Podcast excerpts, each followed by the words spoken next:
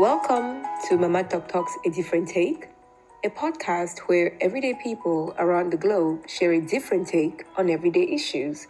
I'm your host, Abi Mambo, and I'm pleased you're joining us today. Welcome. Hi, Anjali. Hey, Abam. I am super excited. We're finally doing this. It's been forever. I've been trying to catch you. You're so busy. That is not true. I think, but we've just, yeah, it has been a while since we've been talking about it. So it is really good to finally be doing this with you. And I just want to say what a fantastic job you're doing. Thank It is you. such a pleasure to hear you. And uh, you really have a gift. So it's great to what you're doing. Thank uh, what you. Good. I'm just having so much fun, right? Especially now with COVID 19 and lockdown, or as we're calling it in Singapore, circuit breaker. It's an excuse to really just spend time with people that I don't get to spend time with because I'm always running back hmm. and forth, right? So, in that sense, I'm really grateful for it. And you're a hmm. great case in point. Somebody that I'm Yes. spending time with that usually it'd be hard for us to find time to just hang. That is true. That is true. So, Anjali, I invited you because we have so much to talk about. You're such a deep thinker. You've contemplated the world in really interesting ways that I think our listeners will find very fascinating. But before we delve into everything we're going to talk about, I just think you should go ahead and just introduce yourself. Okay, cool. Uh, firstly, those were very kind words. Thank you so much. I don't know whether I qualify for those, but anyway, it was good to hear. Uh, so, yeah, so I've been in design. That's my sort of career, so to speak, so far. That's what I've been doing for the last 15, 20 years. I've been working in a design agency in Singapore. I'm Indian, I'm single. I've been in Singapore for about eight years now. And actually, it's a really interesting time that you should be asking me this question because I'm on the brink of a sabbatical Okay. which I'm really excited about. And I think it is a, it is a point in time in my journey where if you ask me who I am, I have to say I really don't know at this point, and I am going to discover new things as I go along. But the long and short of it is that I'm Anjali. I'm in Singapore uh, for now, and I'm here for about another month, just waiting for the lockdown to to get back home. You know, it's so fascinating. You talk about, you know, who you are at the moment and not knowing what that is. There is so much pressure as we go through life to define who we are. And I increasingly, I think when I was younger, I was so eager to put a stamp on something or put a marker on something and say, this is who I am. And the older I've gotten, I'm like, you know, I kind of don't know. And Yeah. sometimes I don't know at all because it might Yeah. change depending on changing circumstances. And at the time that we're in right now, I'm finding being at home 24 7 gives you a lot of time to contemplate all kinds of things, including who am I? What has the experience been like for you so far, just being on lockdown? Uh, It's been really interesting, actually. And, you know, I'm actually somebody, I mean, I'm single, right? So I spend a lot of time by myself anyway. And it's something that I have grown to become more comfortable with over the years. But having said that, I think there is this particular time has been interesting because you don't, at least I didn't realize all the subtle ways in which I hide from myself, you know? I think that's the best way to put it. Like the, you know, work is obviously one thing where I'm just getting out there and, you know, doing what I do. But apart from that, I think when you're just by yourself and you literally have 24 hours to spend, of which hopefully you're sleeping for at least eight, Yes. um, you know, and I have found myself doing quite a few different things. One is, of course, and reading, and you know, and lots of Netflix binging, and all of that. But I do notice that any of these things, which are reading is a good thing, there's nothing wrong with it. But I do notice that when I do it excessively, yes. There is this particular quality that comes into pretty much anything I do. There is there is a certain compulsiveness, so there is a certain sort of energy to it, which is Mhm. quite distinctive. Which I think, for me at least, has become far more apparent in this time, in these times, and to notice what that and to use those, I think, as as uh, pieces of information and what are they really saying, and sort of just sitting with that. I think that's what seems to be happening at the moment, and a lot of it is so bloody uncomfortable. it's really not like you know. I wish I could say it's all you know roses all the time. No, it's not. I think it's like deeply uncomfortable. But I also I'm at a point in my journey. I think where I do see the merit sitting with that discomfort Mm. and actually learning from it rather than trying to escape it constantly, which has been historically the story of my life. So yeah. yes, so I hear you. I mean, yeah. We'll come back to the story of, of your life. One thing you said there that I think will resonate for a lot of people boils down to a comment a friend of mine made about a month ago before much of the world was really under lockdown. And she said, Lockdown and this whole pandemic is going to be very hard on those who are not able to sit with themselves. Mm. And at the time, I mean, I didn't really take it to mean anything because I'm naturally quite introverted. So I'm used to spending a lot of time on my own. I don't think I've I've had to because the external world, especially the business world, is so full of extroverts, people who mm-hmm. pose as extroverts. I've mm. never actually thought of the world through their eyes. Like, what happens to an extrovert when they're stuck at home mm. or they mm. don't have this kind of interface with the rest of the world that gives them life and gives them vibrancy and gives them energy, right? And the mm. inherent kind of discomfort that comes with it, which is similar to what I experience when I'm tossed in the middle of the crowd mm. or I'm forced to start making small talk. Yeah. So a few weeks ago, I wrote an article on LinkedIn about about how the coronavirus is impacting our homes. And one of the things I remarked on was work. So you talk about compulsiveness. Mm. The way that I've worked has shifted, right? And mm. I've always been somebody who works a little more than I really need to. And I, mm. and I've had to watch that and manage it. But a lot of my colleagues and a lot of my friends and a lot of people in the community are saying they're just working longer hours, mm. which is curious because we all say we don't know what's going to happen with this pandemic. We don't know where we're going. And yet we're all working so hard. There's a compulsiveness to that, don't you think? Absolutely. And I think, uh, you know, the, and it's a conversation I've had with a few friends as well. And I think one of the biggest discoveries, I think, is around workaholism during this time. You know, I think that is one of the sort of seems to be a big theme for a lot of people. It is not mine, I have to say, at least not at the moment. but, you know, it is definitely, I think, um, and I have come to understand any of these isms, I think, is just a sort of like, and, and that's that's the way I have, I think. It's been my experience that anything that I tend to do excessively. Yes. Or anything I tend to do that on the face of it makes me feel good mm. or makes me look good mm-hmm. or it's one of those themes where and it's excessive i absolutely have come to recognize it now as coping mechanism and it is it seems to be something and it's a tool actually you know mm-hmm. it feels like it's something that we have all in varying degrees and for different people and one end of the one end of the spectrum i think is you know the drugs and the sort of very obvious substances. Yes. but i think on the other more subtler end of the spectrum there are things which are traditionally considered to be good for you. Like work. you know? Like work. Who like work. And that has been the traditional sort of masculine thing to do right? Like as and i see so many of my male friends as well struggling with that because they're that one they're being forced to spend time at home in a way that they don't normally do. Yes. and you know confronting relationship challenges which i think have been swept under the carpet and how. Having to spend time with children way that they're not used to you know. So i think all of this is sort of like throwing up and i hope in a good way throwing up the the uncomfortable stuff which i think a lot of us spend a lot of time avoiding.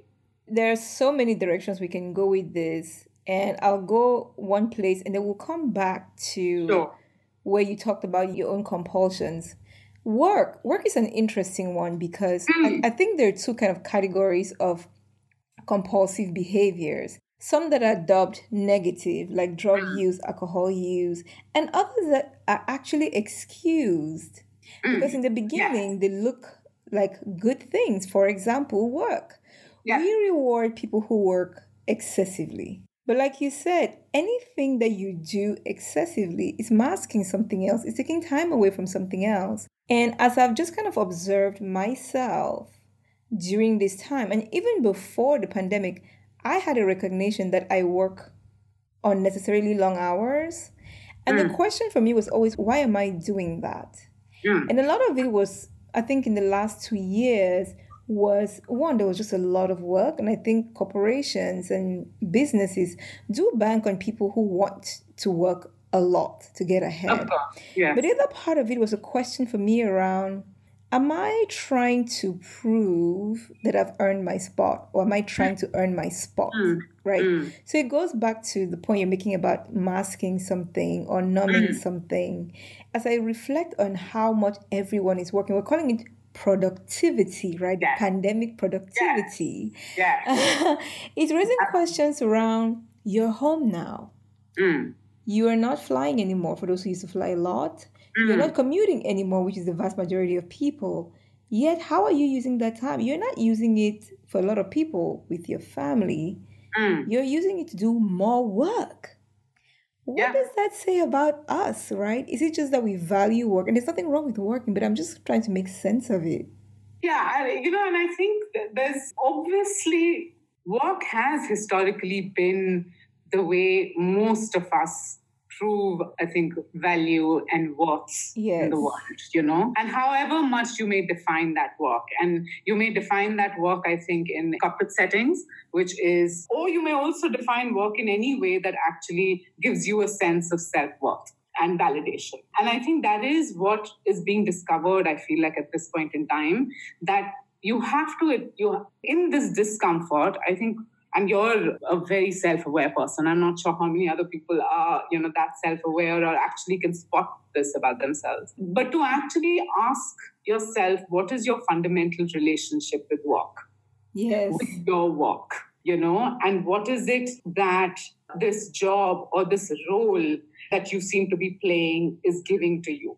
And I think there are people who will find answers to that question extremely uncomfortable. I'm already uncomfortable just listening to you. yes, especially if you've been in that sort of like you know, rat race or you've been in that cycle. And rat race, you know, gives you a sense that it's only about the corporate world. I don't think it's only about the corporate You're world. I think pretty much anywhere you're trying to prove that you're better than somebody else. You're trying to prove that you have value in a way that nobody else has, you know, Mm. and which I think is at the root of the kind of narcissism you see in today's day and age on social media or and all of us, me included. When I need those, my vanity kicks in and I need those sort of like five red notification marks on my, you know, Facebook or whatever. Like, Yeah. but to I think to start, I don't know if this time at least it's I, I've gone through so many cycles of this that now I think I've just gotten a little better at recognizing these signs faster Mm. and to know that even though I may be looking like I'm doing something really good and productive, it is actually my relationship with that thing that defines what's really going on Going on, yeah. And I think that those are tough questions. Those are tough questions to ask and tough answers to swallow. Not I'm, fun. I'm already feeling like for anybody listening to this one, they're gonna go on a journey of profound self-reflection and with a degree of discomfort, right? And I think some of the best, clearest answers come to us not on a nice, soft, velvety cushion, but oh, sometimes on like a prickly couch, right? Where we're we're, we're Absolutely. comfortable and we have to just kind of get out of our own kind of illusions. So to help us give some context to this, so we had talked about earlier on, and I, and I kept saying I'll come back to this, and I have now. You talked about just compulsions of your own, and you just now Hmm. said that you've gone through a few cycles of this, so you can recognize it. Talk to me a little bit about what some of those compulsions were, and what your journey has been around that. And given what you know now, how do you spot when you're Hmm. engaging in compulsive behavior?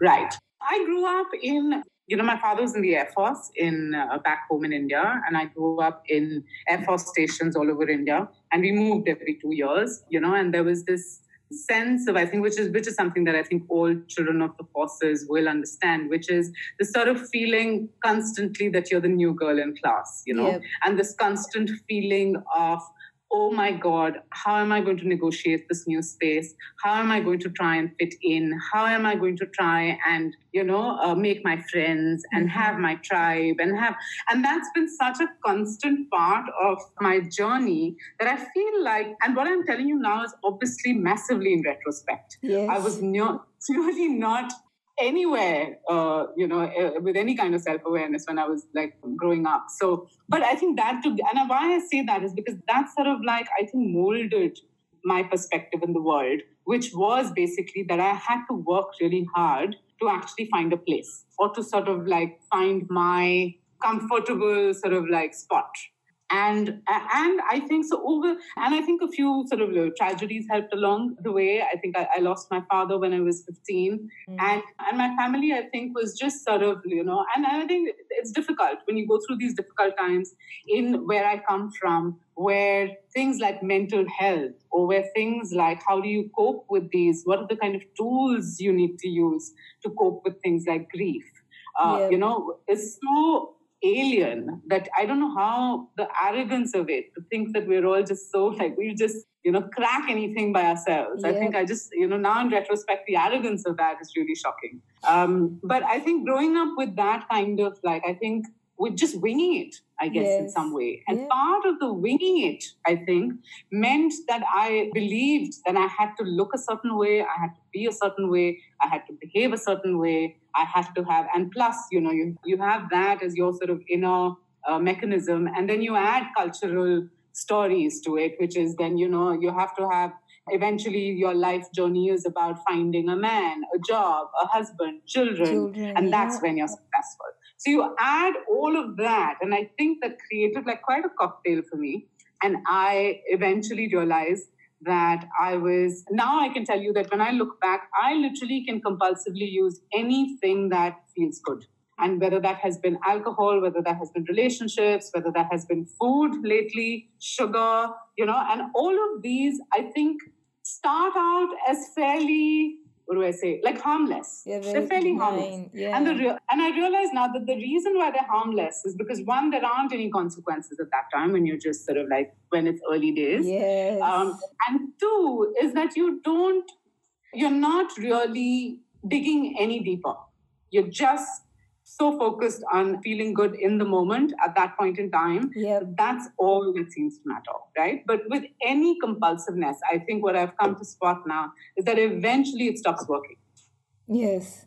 Eventually. And for some people, it takes, you know, very stops working fairly quickly. And for some people, you can spend an entire lifetime and you would still not have picked up that it stopped working yeah. you know? And for me i think it is when each one of those has stopped working then i have had to go through a cycle of what happens in life when i take that one thing uh, that one behavior that one food out. Yep. Therefore something as harmless uh, or not harmless anymore i think sugar is a bad word now but you know, um, but the love of ice cream, God, geez, like I absolutely love ice cream and yes. I love anything. I have such, and I grew up telling myself that I have such a sweet tooth and it is so harmless. And it, but uh, what I was not seeing was that I was actually eventually eating ice cream when I had when I had my heart broken mm. and I did not know what to do with it. And so, you know, through each one of those cycles, what has been uncovered actually is a lot of pain. Yeah. And I think it is through those cycles of just acknowledging first that this is not working. And which is why listening to that discomfort is really important, I think, for me at least. When it's not working, what else? Why is it not working? What else needs to replace this? And then you go from there. And until the next thing that comes along, if you are the kind of person who, who's compulsive. You know, Anjali, I mean, when I listen to you, I'm of two minds. One mind mm-hmm. that says, Yes, I totally get it. I get how something that seems completely benign, quite enjoyable actually, can move quickly into you know compulsiveness or addiction whatever term you want to label it yeah on the other hand there's a part of me that says my gosh life is so tough why can't we just give ourselves a little pleasure, right? If my heart is broken and I want to drown it in a tub of ice cream, right? Yeah. Preferably this coconut seven layer crunch by Ben and Jerry's. it's my preference. What's wrong with that? And for some people, is a bottle of excellent Pinot Noir, right? So, yeah. when do yeah. we go from that place where we are just getting through the pain to, oops, now I'm stuck doing right. this? Uh, yeah. And that's a really good question. I, th- I think I'm absolutely no expert on this at all, and I can only share my sort of limited experience on this. But I think it is one, I think there's generally people are on a spectrum, right? I think yeah. there is truth in the fact that there are some people's personalities and body structures, whatever, like the whole chemistry that is actually perhaps a little more compulsive. And there are multiple theories. The science says something, there's been a lot of medical advancement. So there are theories that go around that, but I don't know if there is something absolutely definitive. There are a couple of uh, people who have done a lot of work around the relationship between, for example, childhood trauma. Yep. And how mm-hmm. that eventually, in mm-hmm. some shape or form, and the trauma needn't be hardcore abuse. It can be quite innocuous. It can be things that are around the area of neglect, for example, yeah. not necessarily explicit uh, abuse. And so, there, so there's a lot of work. And I think one of the sort of, in my readings, I think what I have found most uh, encouraging is is a conversation around making this connection between what happens to you in childhood and how you use compulsions to actually cope. You know, I'm chuckling at that because every time I've mentioned therapy to friends, a lot of right. them look at me and go, I am not sitting on anybody's couch to talk about my childhood, right? Because it right. always starts there. And so yeah. everybody just has this kind of mindset that, yeah. look, if I'm not going to talk yeah, about my childhood, then I'm just not going to do it. I find that almost hilarious, but there's, but there's so much truth in it. I think so. You know, unfortunately, I think it is true, and I don't think, and I, eh, you know, it's not to say the parents are the villains. It's not really that, and I mm. think that is mm. uh, if you, you read somebody like Gabor Mate or like Bessel van der Kolk, I think these are people who've really acknowledged things like the role of culture, the role of governance, the role of politics, the role of society in general, yeah. and you know, so so there's no formula so when you you know when you ask how, so there's no formulas. So I think eventually when you do to go back to your question on what do you sort of how do you recognize it? I think for me personally, when I know I'm on that spectrum, the first point is when I actually can see that this is not working and I can't seem to stop. Mm-hmm. Right? So I think that's a mm. very big sign where, and you know it, you know, you may be in denial about it, but you know somehow that, listen, like I don't need to be working 12 hours. Yes. And I don't be, but I can't seem to stop. I don't need to be doing three hours in the gym, really. That's like crazy. Yes. But I find that I say I'm going to get up and just do one hour, but I end up being in the gym for three hours. Right? Wow. Um, you know and i think and to your example of like what's wrong with having one tub there's absolutely nothing wrong. There's absolutely nothing but i think the thing is that if i find this is my test for myself right? If i'm going through something difficult and i am trying to eat that ice cream in order to avoid that pain mm-hmm. or i'm not even willing to acknowledge it i don't want to talk about it i don't want to i just want to sit on netflix and just like give me a break right sure, take that break. But for me, at least, I know that I can take that break once, I can take that break twice, but at some point, I have to get down to the work. Yeah. I absolutely have to get down to actually, and you know, and now I'm, when I say I'm a little faster because I've been through a few cycles, but you know, my first cycle took me like 20 years, yeah, to actually recognize that, oh, this is like not really working so, and not really solving. So, without going into anything that you don't want to go into, what I like to do on this show is concretize things in a way that people can yeah. understand, right? And get away from the abstract a little bit. Is, is mm-hmm. there anything that you can share that you're willing to share in your personal experience that really kind of highlights the entry point, the point where you're stuck, and the point where the, the light bulb goes off and says, wait a minute, I can't get out of this? Because I think one of the fundamental things I reflect on is the question of control and how we mm. really love to be in control as human beings. Most of us do. So, what you said just now about when you say, I'm going to go to the gym and only do one hour, and you end up doing three, you've lost control somewhere there. There's something yeah. else that's kind of driving it that is not really on the whole you, right? So, I'm yeah. just thinking, how does this manifest itself in your experience? And at the back of my mind, I'm, I'm also thinking about everything we've just talked about what is rooted in our culture, our history, our environment, right? Who we surround yeah. ourselves with. Is there anything you can share about that that you're okay sharing?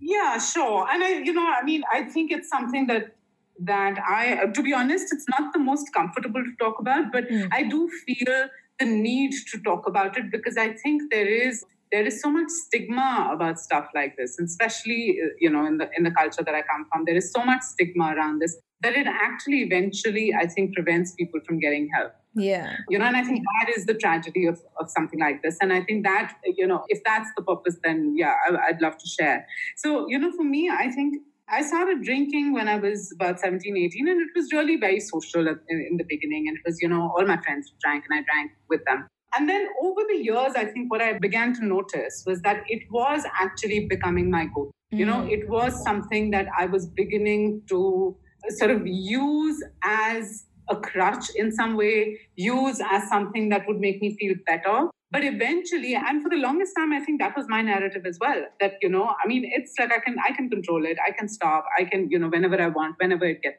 But I think that is the sort of like that is the power, I think, of these kind of like addictions or compulsions. And eventually it got to a point, that's what I think is a turning point in any journey of this kind where you want to stop.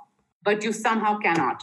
And it is, you're absolutely right. You have lost control. You have lost the power of choice in that matter you know and then it comes to a point where you literally it's a really it's a place where you're stuck between two really really you know hard places where you can't live with it but you can't live without it yeah and that is really i think it's a very uncomfortable place but it is also the place where a solution starts mm. because that is when in that dissonance and in that sort of like place of tension i think you'll find a place of like at least I found myself quite broken, you know, because I had prided myself on willpower, on things like willpower, or, yes. or on things like, you know, um, that I can do what I set my mind to, and yes. if I want to just stop, I don't have to. I can, and and when I reached a point where I couldn't, and then it became about okay, you know, now what?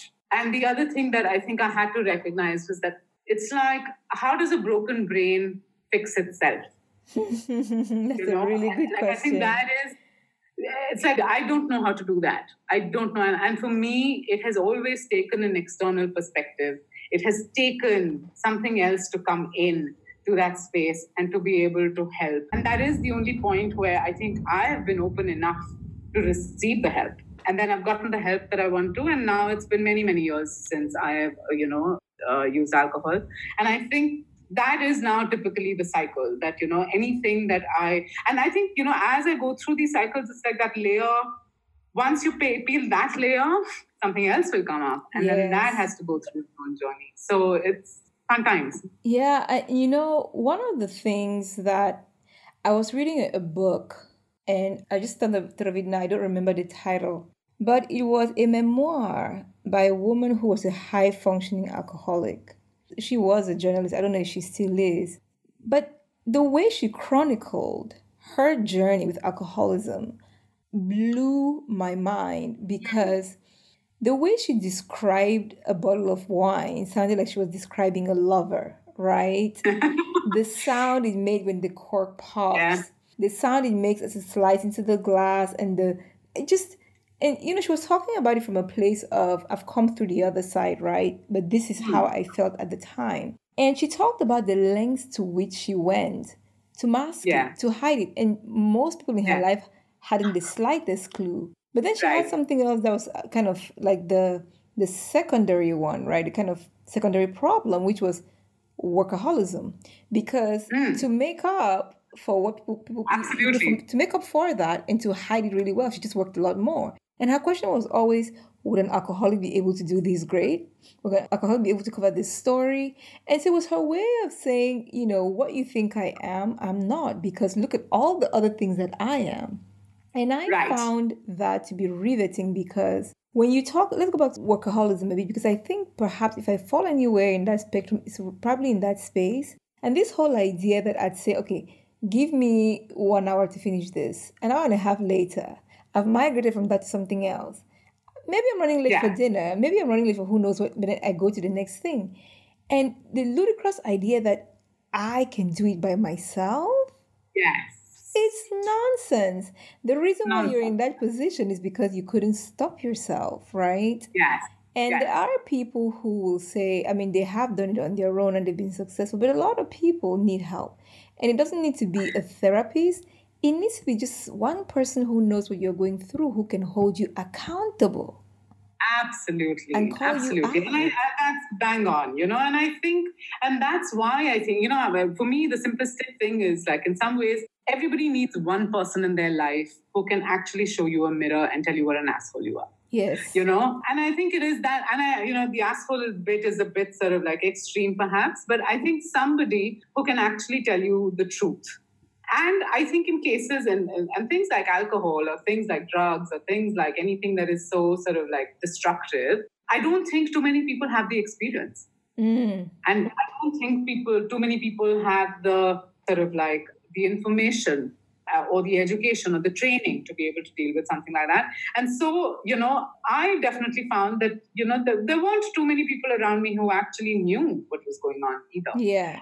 Only eventually when the right kind of help, and the right kind of help are, I think, the people who actually have been through the same and who can actually, you know, help you through that. But, but yeah, yeah, you're absolutely right. I think uh, there is such a stigma against getting help there is such loss of ego and loss of face yes. when you have to that you have to get help but i think things there are times when I'm, I'm sure everybody has different experiences of this but something or the other will get you down to your knees yes. you know eventually I believe that because I was reading, I remember I went to the airport. I had a long haul flight a few years ago and I forgot to bring a book with me. And I stopped by a shop and I picked up a book called The Power of On and right. Have you read that? I forget who wrote it, but she. No, I haven't. The she, power of on or power of now? The power of on. on. And right. she's saying, I mean, the author was basically saying we're always on. And she was talking about yeah. the use of technology as an addiction, right? As a compulsive yes. tendency. And of course, she's hilarious. She goes through these questions, right? She couches them in terms of your phone or iPad or television use, whatever. And she asks, but you know, there's a few things that she was asking, like, what is the first thing you do when you wake up in the morning, when your alarm sets right. off? Do you pick yeah. up your phone? Right? Yeah. Yeah. So whatever the reason maybe some people may say, I pick it up to look at the time. That that's not the question. Yeah. What is the first thing you reach out for in the morning? Yeah. How many times do you check your phone before breakfast? How many times do you check mm-hmm. your phone before lunch? Do you find you don't get off the phone with your friends when you're going to the bathroom? Do you find yeah. that you're checking your phone right? You stop at a red light before you cross the street and you whip out your phone. Do you find yourself checking your phone when you're actually interacting with people, whether at a meeting or at dinner? And these questions just went on and on and on, right? Mm. Mm. And by the time that she was done and I had responded, she flipped and she said, These are the questions that get asked when people mm. go to any kind of anonymous program. Mm. And she said, if all I did with these questions was take out alcohol or drugs and plugged in device. Same thing. Blew my mind. and at that yeah. point, that's when I started taking a step back and saying, okay, there are some things I need to put in place because I use my device way too much. And I don't right. know how many people are willing to acknowledge that they do. So it's now consciously, yeah. I say no devices at dinner. The mm. fact that you even have to say that is a recognition that you use your phone at dinner. Overuse, yeah. You know, and we're at dinner. I went out once with, with a good friend of mine, and we sat there, and she nudges me in the middle of dinner. She says, Look around you. We had all these couples, Friday night, fancy restaurant, dolled up for each other, and we're all on their phones. And my question was, Who are they talking to? Your partner is right here. Yeah. Yeah. And yeah. so and so when I think about that and I think about the fact that now we're home, most of us are under lockdown. It almost seems like we have two ways to go. We're either binging on work or we're binging on our devices. And sometimes our yeah. work is on our devices, so we're binging on both. yeah, yeah. No, absolutely. Absolutely. And I think, you know, and I, you know, eh, it's interesting when you talk about technology, right? So, with any of these substances, and I'm going to call technology a substance as well, right? And if you, the substance is actually, I think, the only the symptom. It is only the outer sort of physicality of the whole thing. But if you dig a little deeper, I think it's it's fascinating to me where something like social media, mm. you know, and I'm I'm right now on a break from social media. I've just decided that during this time, I just didn't want the extra noise that was coming in with social media and i just wanted to break from it mm-hmm. um, and i notice a distinct difference because it is it is a time when i get to hear my own voice yes As much as possible, right? And and it's a very uncomfortable voice because that voice is saying you're not good enough and you're not uh, like that kind of like nonsense crap. But you know, the only time I hear that is when I'm quiet enough. Yes. And I think more often than not, if you're not even going to be quiet enough to hear that voice and to actually start intimately engaging with it in some shape or form, until then, I think, you know, it'll be technology today, it'll be something else tomorrow, it will, you know, you'll just keep it's like one thing yes, or the other. Yes. And I think deep down, something like technology, there's something, at least from for me, I think I realized when and I can see it sometimes where it becomes about, okay, am I being seen? That's the question it seems to be answering. Mm. You know, am I being seen? Am I somebody acknowledging me? Is somebody seeing how amazing I am? And then I realized I have actually just outsourced my entire validation mechanism to the world outside. I that is powerful. No, you know, outsourcing your validation to the out that is worth a pause and a reflection. That is, yes. A lot of us don't think about that, hey? I mean, this. I don't think we're designed to it in many ways. I don't think Facebook wants us to think that. you know, I'll give you an example of why that resonates with me. And I've talked about this on previous shows because I think it's just the, the season, right? Mm. I was telling a friend that these days I rotate the same four outfits, right? Mm. Because where am I going? And what does it matter? And um, she said to me, she wakes up, she lives in, um, she's in um, Geneva. She wakes up every morning, no matter what, what it is, and she's on lockdown. She puts on a pair of earrings and she wears lipstick. Mm. And in my head, I'm thinking, but you're not going anywhere. But her point was, I grasped it later, she's doing it for her. Right. Which begged the question I know we are, we live in civilized society and, you know, you can't just running around looking crazy. But it, for me, really begged the question. I certainly love to look good. I love clothes. I love yeah, fashion. Yeah. For me, it's an expression of a part of my, of who I am. Yeah. But under lockdown, I'm like, actually, I haven't been in my closet in weeks. So the question becomes, who was I dressing for? Right. right. The workplace calls for business casual.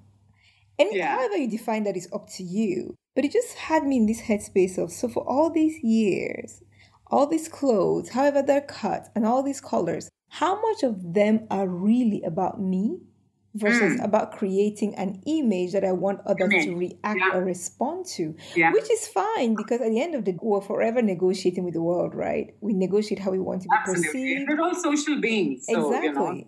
And so, but for me, I think the realization that came out of that is to know the difference. Mm, absolutely. What is it that I'm doing for me? And am I yes. attuned to when I'm doing it consciously for the world? Yes. And to get something yes. out of it. Because I think when those yes. lines get blurred, that's when you have a problem. That is such amazing self-awareness abam I, absolutely i think for me also it is about the consciousness around it mm-hmm. you know when you're doing it unconsciously or you're worse uh, you know in denial or you're making excuses and you actually think it's about sort of like you know something else when it's really about fulfilling that basic need yes, you know yes. and there's nothing wrong with that i think like i said we're all you know, we're social beings and I think at the heart of all of this sort of like need to be is a very fundamental human need for connection. Yes. It's a very fundamental human need to authentically connect. And I think that that I think is the sort of like a big realization for me as well when it comes to connection and i've been guilty of it right so when i'm talking about connection when my image is connecting with somebody else's image mm. you know that conversation just tires me out now. Yeah. It yeah. feels exhausting. It feels like I just do not have the patience, the time. I don't want to, life's too short more so now. And I'm like, I just don't want to waste my time there. Yeah. I am definitely interested in connection, but the hard part, I think, definitely for somebody like me, is, you know, that authentic connection takes a kind of vulnerability. Yes. You yes. know, and I think that, you know, that that kind of vulnerability, which is not really about just being able to talk about your feelings. right? Yes. I'm not talking about that kind of vulnerability. That is for, that's like in some ways the, the hard for some people. But I think the kind of vulnerability where you're willing to let somebody else see, See you. sometimes, yeah, what a freaking moron you are. and, Or, and- you know, and, and hot or- mess. and still be willing to be friends or still be willing to engage and still be willing to sort of, you know, and, but uh, but and I not in think, a savior way. That's the other thing. I Not, beg in your a, not in a savior way. In a kind No, of messianic no. way. Because Not at sometimes, all. You know, we have personalities that sometimes gravitate towards being a messiah, and it's not intentional either. But when you find yourself, and I found myself in that position sometimes where I'm, I'm being, I'm being a bit messianic, right? It's like, okay, but she has an issue. Let me be her Yeah. friend so I can help her. No, no, Yeah. no, no, no, no, no, no. No, no. yeah, no. I think that's a huge part of adulting, right? Like getting those boundaries in place. And Yes. when somebody's, I think, problem is not about you, yes. and because they're sharing it with you, doesn't make you the nicer person or the, Yes. you know, Yes. and you know and- and i think those are very fine sort of distinctions and subtleties that i think one learns i guess along the journey yeah. but yeah definitely i think it's that sort of because the, the, the narrative around victimhood Mm. Mm. is another one i think that is like i'm like Yes. yeah, and i've been there and i've done it and i still i'm sure do it from time to time but it is just something that i find quite it's just not something that i find quite useful Let me put it Yeah. that way. But you know what, what I found is hard about that is owning it. I was Yeah. quite irritated once with, with a friend and I was talking to my coach and you know how you, you go from one conversation into another and I was just blah, blah, blah, this person. And and she listened very patiently to everything I had to say. And then when I was done, she looked at me and she went, So who's the victim now? Yeah. You're complaining about all these things that this person has done. So who's the victim? She's done all these things to you. to you. And it was a big kind of how Yeah. dare you? You're supposed to be on my side. But then I caught myself, right? And Yeah. I think the other thing that, you know, it's great to learn all these things, but then I get to a certain point where I feel like it's almost like psychoanalysis paralysis, right? You Absolutely. can like unpack yourself and unpack yourself and unpack yourself to get And yes. endlessly, right? And then you get to a point where it's like, okay, so what am I supposed to do with all this Yes. stuff? Because it's Stuff, just it's yeah. stuff, right? It's just stuff. And I think a lot of people get there if they ever make it that far and they decide, what is the point of this? Because ultimately, as human beings, we will keep unraveling. And I don't mean that in a negative way. I mean, we just keep, you peel us another layer. So at what point, uh, in your experience, are you just enough? You know, like bandages I think and that all. keeps happening, to be honest. I don't think there's one point. I think what I tend to see it as that whenever, you know, whenever there is a cycle like this, there is a small process that needs to happen. Once you've put yourself through some kind of process like that, I think you reach a small end and you go, okay, now for now, I'm good.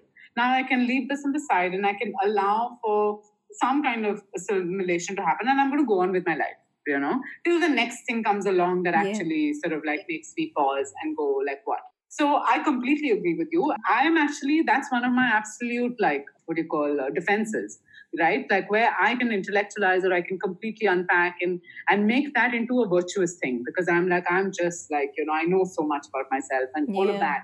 But i also find that eventually to be honest it just you get sick of yourself. Yes. Like you know i just i get sick of it and i'm like okay enough now i do not want to think about myself for one second more Because also a kind of And- narcissism that kind of creeps in, right? It's like me, me, Absolutely. me, me, me, me me me me all the time yeah, Yeah. exactly Yeah. and then you do that but you ha- which is why i think you have to surround yourself with people who can see that and who can tell you okay babe that's just your now just let's start doing something can you think of somebody else can you I, do or some as I like to say, hashtag doing the most. Like, yeah Now you're just doing the most. Let's keep it moving. Let's go watch a movie. Let's go talk about Yes, boys. Let's go pick up. Let, let's go do I, I, something. I act- yeah, I also don't think you're like at least I find that it is not like it's not humanly possible to just sit in that space forever. yes, that's I- true. I- you'll destroy yourself, so you actually can't, and you're physically you can't. So literally, you go for one hour of like you go for a run, something will break. Yes. You go for a you know shower, something will break.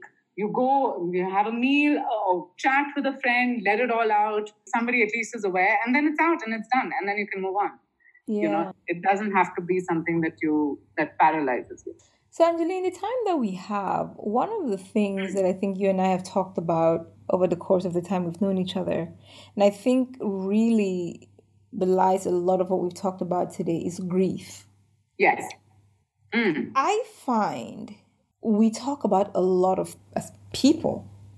We talk about love, we talk about loss, we talk about hurt, we talk about anger, we talk about greed. Grief is something that I haven't seen really being uh, held in society, right?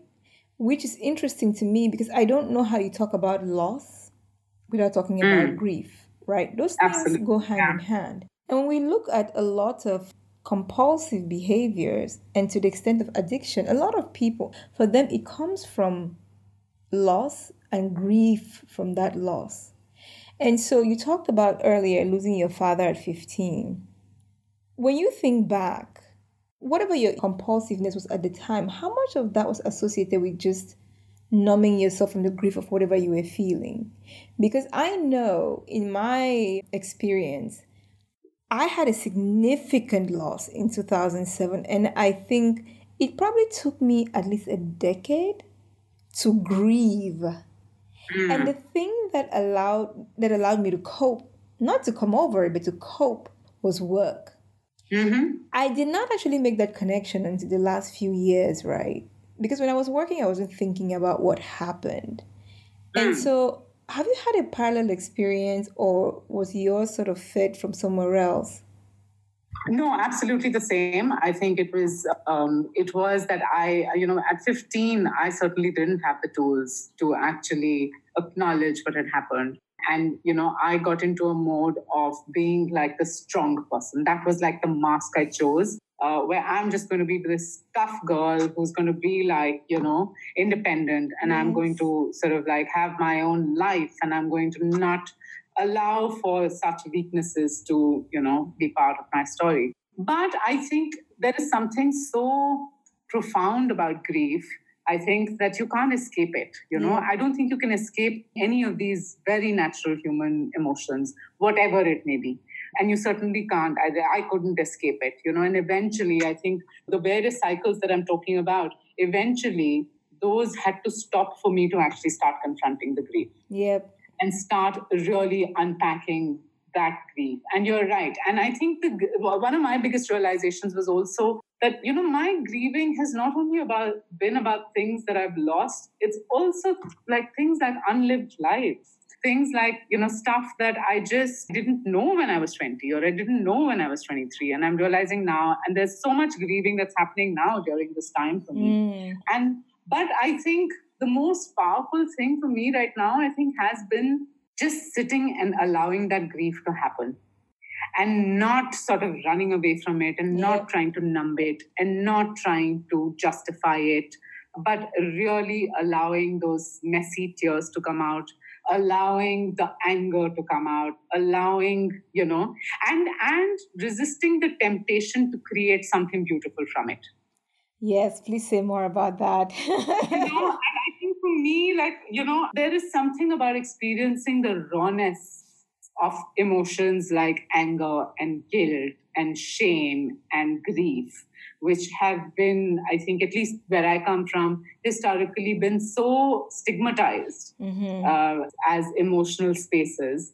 that one doesn't really just want to go there at all, you know, and but not to sort of like not to feel the need to turn that into something that the world will consume Yes. uh, and for it to be palatable you know i really don't Mm. care at this point i really don't care this is my personal emotion my personal space i will choose to share that with people i trust and who i think will be able to hold space and there aren't too many of those and thankfully there aren't too many of those yeah. because it can become something of at least I can definitely use it as a victim card, right? And I think there's something about just stripping everything, or, or something like grief from all of those external layers, and really just going back to what that 15 year old girl felt. Like I was devastated when I lost my father because he was absolutely dear to me and he like I loved him and I and very importantly I completely believed that he loved me.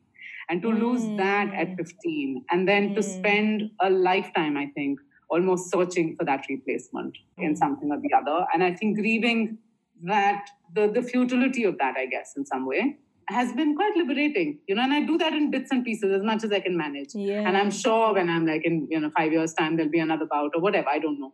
But I'm quite sure that the answer does not lie in running away from it. Uh, it lies in absolutely sitting with it and allowing it to do what it does to you.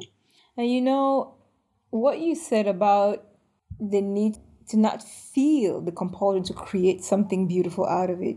A lot of times when we are grieving or we suffer loss, there is almost a requirement, an unsaid requirement to replace it with something, mm. right? To, I remember, and I've heard this in hospitals, when women lose children or have miscarriages or what have you at birth, they're told, yeah, they're told get pregnant as quickly as possible.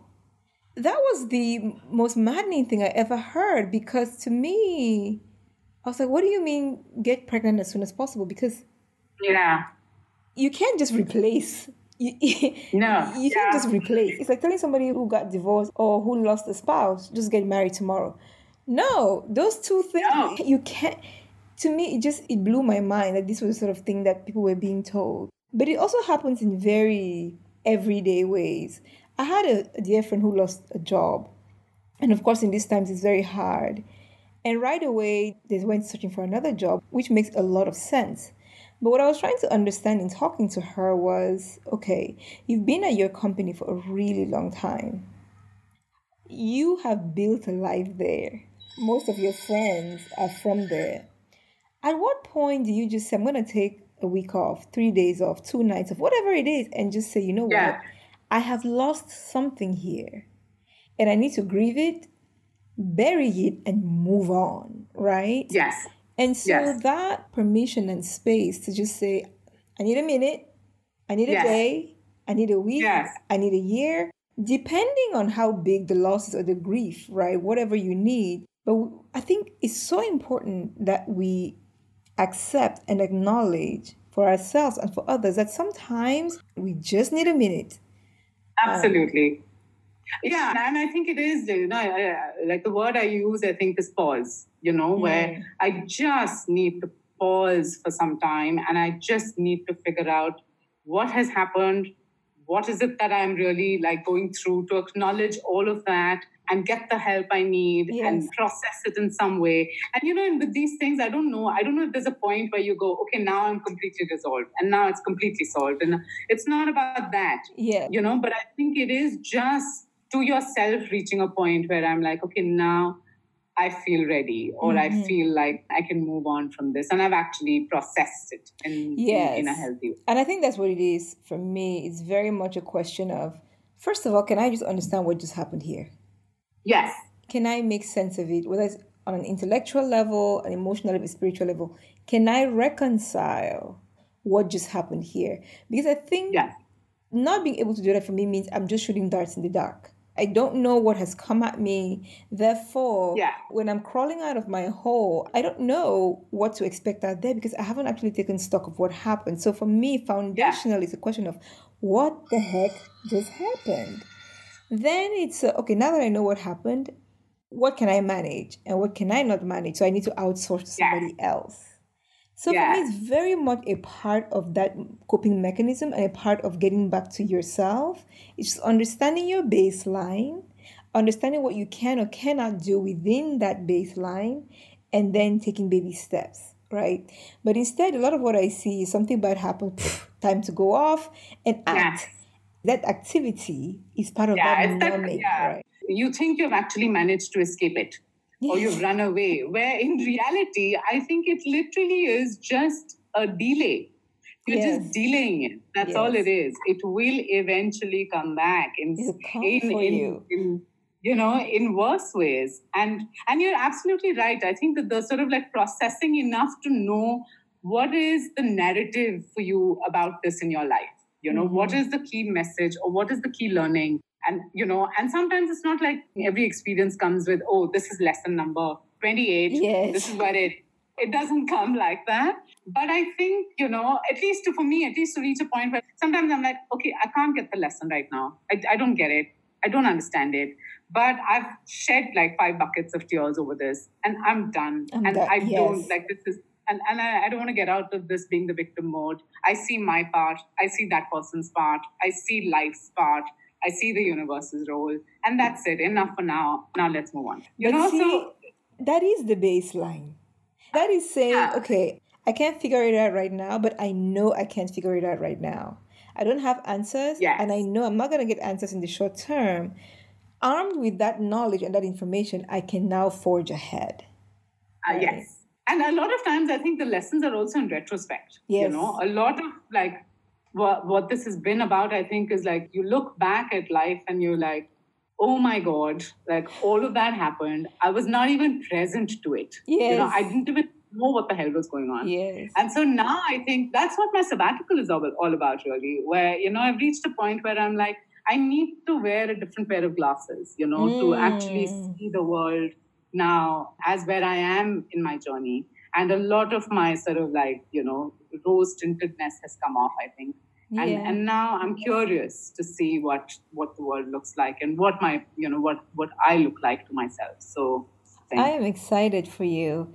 I'm excited for you. When Thank when you, when we did um this week's this week's show which had dr imelda singlet Fomanka on it and we're talking about you know who do you dress for and how do you go out and how do you want to look. And we're both talking about the fact that it all boils down to when you look in the mirror the proverbial yes. mirror.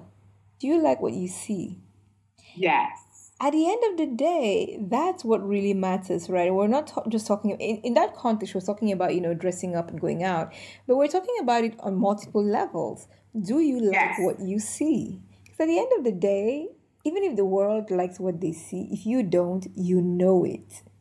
Absolutely. And, and I would just add, I'm, I'm like, uh, the only word I would change, I think, is do you like how you feel? Mm. You know, do when I look in the mirror, it's like that's the question. Do I like how I feel about myself? Do I like am I comfortable uh, with what I see? And I think that there's some days where I'm not, and where I'm like, oh my god. Um, and then there are lots of days where you know these days I am pretty pleased, and that, yeah. that's a good place. I'm pretty pleased. I like that. Well, Anjali, I mean, this has been just phenomenal. I I wanted to have this conversation with you because like I said in the beginning, I know you've been through some challenging times, but your perspective is what has always really fascinated me, right? The ability to to self-examine but not to sit in it because that in and of itself can become like a full-time job right? Yes job um, exactly. so so thank you so much for coming on mama talk talks a different take and sharing your insight your very very beautiful soul your very beautiful self. They can't see you i can and we'll have a picture that goes with this so they'll see just how beautiful you are inside and out. And i think one of the things that i always want to make sure um, beyond friendship, I'm learning something from my circle of friends. And from mm-hmm. you is that ability and the willingness actually to look at your shadow and your light and to reconcile them. And where they're not quite lining up, to be okay with it and to give it time. And so that's the biggest thing. I haven't told you that, but that's one of the biggest things you have taught me in the time that I've known no, you. you and...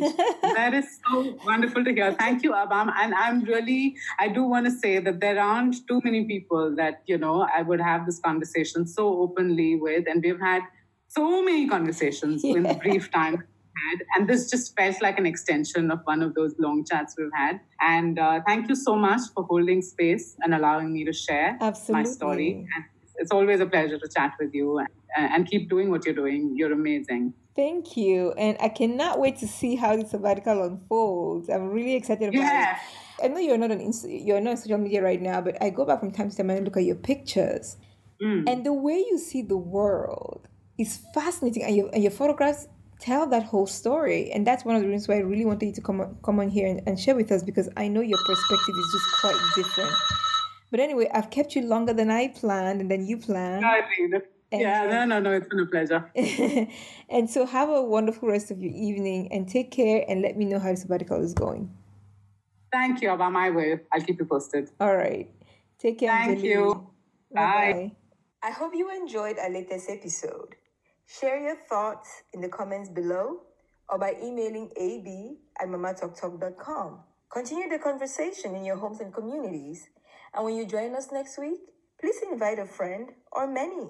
For more diverse perspectives on everyday issues from everyday people around the globe, please subscribe to our podcast at mamatalktalk.com forward slash a different take and join our online family by following us on Twitter and Instagram. Until we meet again, I'm your host, Avi Mambo. Sigashina. Stay well.